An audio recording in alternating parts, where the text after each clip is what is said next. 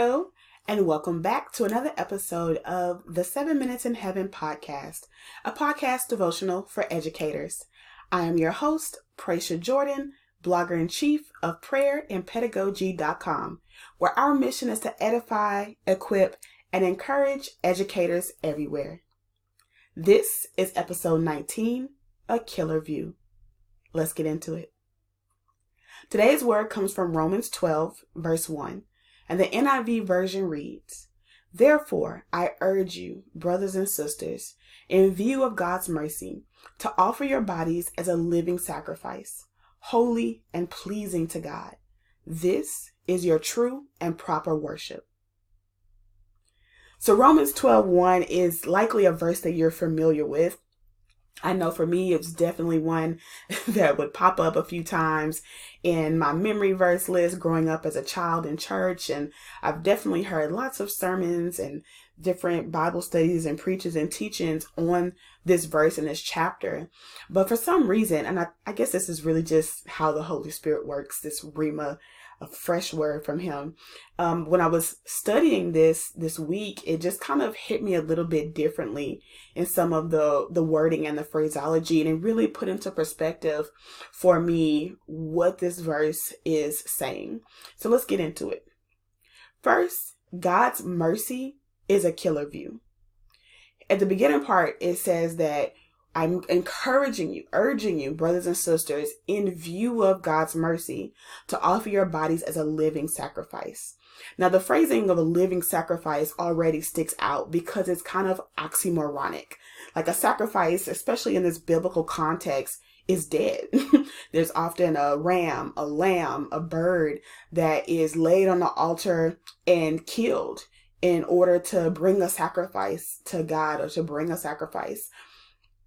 And so the idea of a living sacrifice is kind of confusing because if sacrifice is killer, it's death, then what does a living sacrifice look like? And it talks about that this sacrifice is something that's holy and pleasing to God. Well, what does God desire? He desires for people to be holy. He desires for his children to live lives of holiness. And so a living sacrifice is us as believers living in the way that God has called us to live and doing that. And it says that we're offering up our bodies. So this is not just a spiritual thing, although it is also a spiritual thing, but it's also a very physical, daily, actionable thing for us to be a living sacrifice. And so the question becomes, well, I cannot recall any time where a sacrifice just got up and laid down on the altar and voluntarily gave themselves up for a sacrifice except for Jesus. And so the how do we get to this point where we will offer because it's not being taken, it's asking us to offer our bodies as a living sacrifice. How do we get there? When we have the proper view of God's mercy, it will urge, encourage, incite us to voluntarily offer up our body as a living sacrifice. Because when we really understand what it means for God to have had mercy on us, those of us who sinned against Him, who were enemies with God, for Him to offer His Son, Jesus Christ, to come sinless as he was and die on the cross for us to have relationship with him. That is a powerful and merciful act.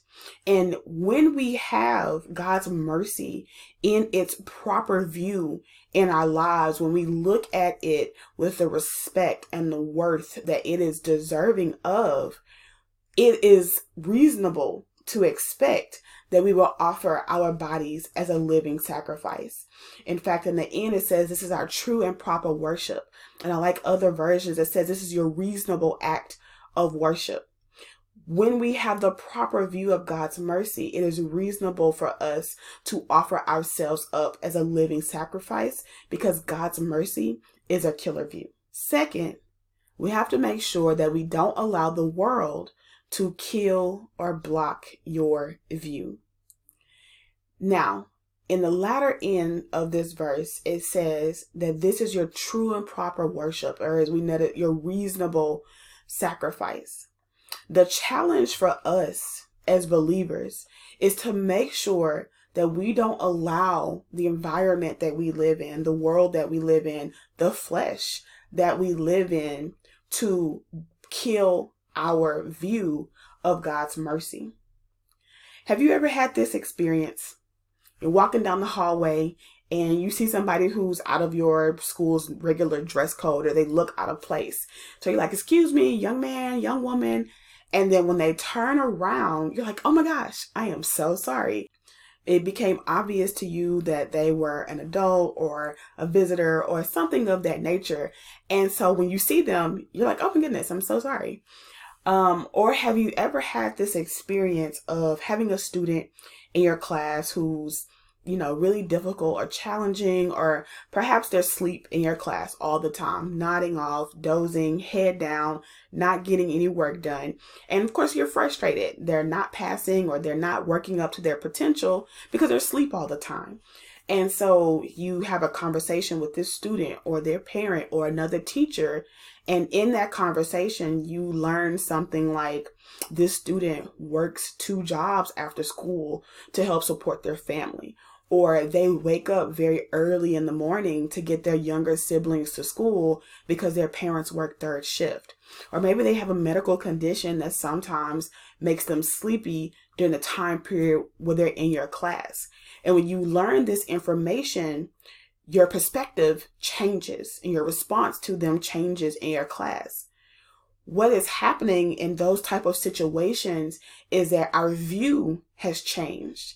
And when our view changes our response changes. And so this same principle applies for us in our walk with God. When we have the proper view of God's mercy our reasonable response is a living sacrifice but the challenge for us as believers is to look truly at ourselves and analyze the places in our life where perhaps our view has changed. Our view has been distorted or our view has been killed. If we are struggling to forgive other people, how can that be if we have the proper view of God's mercy? Because when we think of how undeserving we are we know how sin filled we were, and God had mercy on us by giving us Jesus, by allowing us to be forgiven for our sins, it's a reasonable response to then turn around and forgive other people. When we are challenged to tithe, to give generously, to donate, to do things that cost us financially, it may be because our view of God's mercy has been distorted.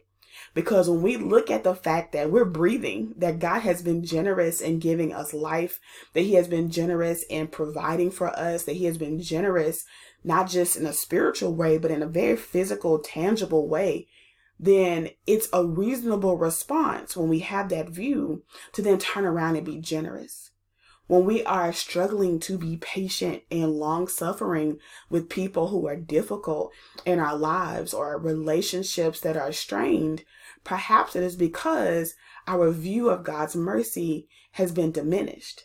Because we know for sure we have been difficult in our relationship with God, that He has had to be patient and long suffering with us. And if we have the proper view, it's a reasonable response that we can then be patient and long suffering with ourselves and with other brothers and sisters in Christ and people in the world.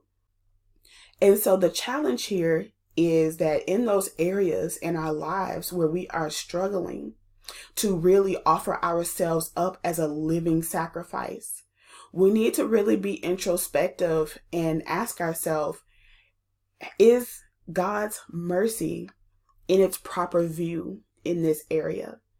Do I really understand the magnitude with which He has been gracious and merciful to me?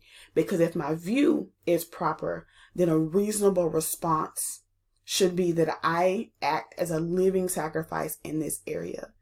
And I'm not going to allow the world's messaging or my own to distort or kill my view. If my view of God's mercy is in its proper place, then offering my life as a living sacrifice is a reasonable response to what I see.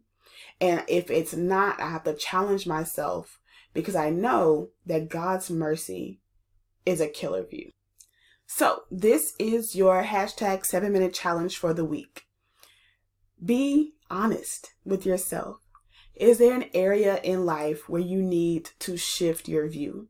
Pray specifically for the Holy Spirit to help you in that area this week. I know that He will come through. This has been episode 19 A Killer View. Thank you for joining me at the intersection of prayer and pedagogy. See you next time.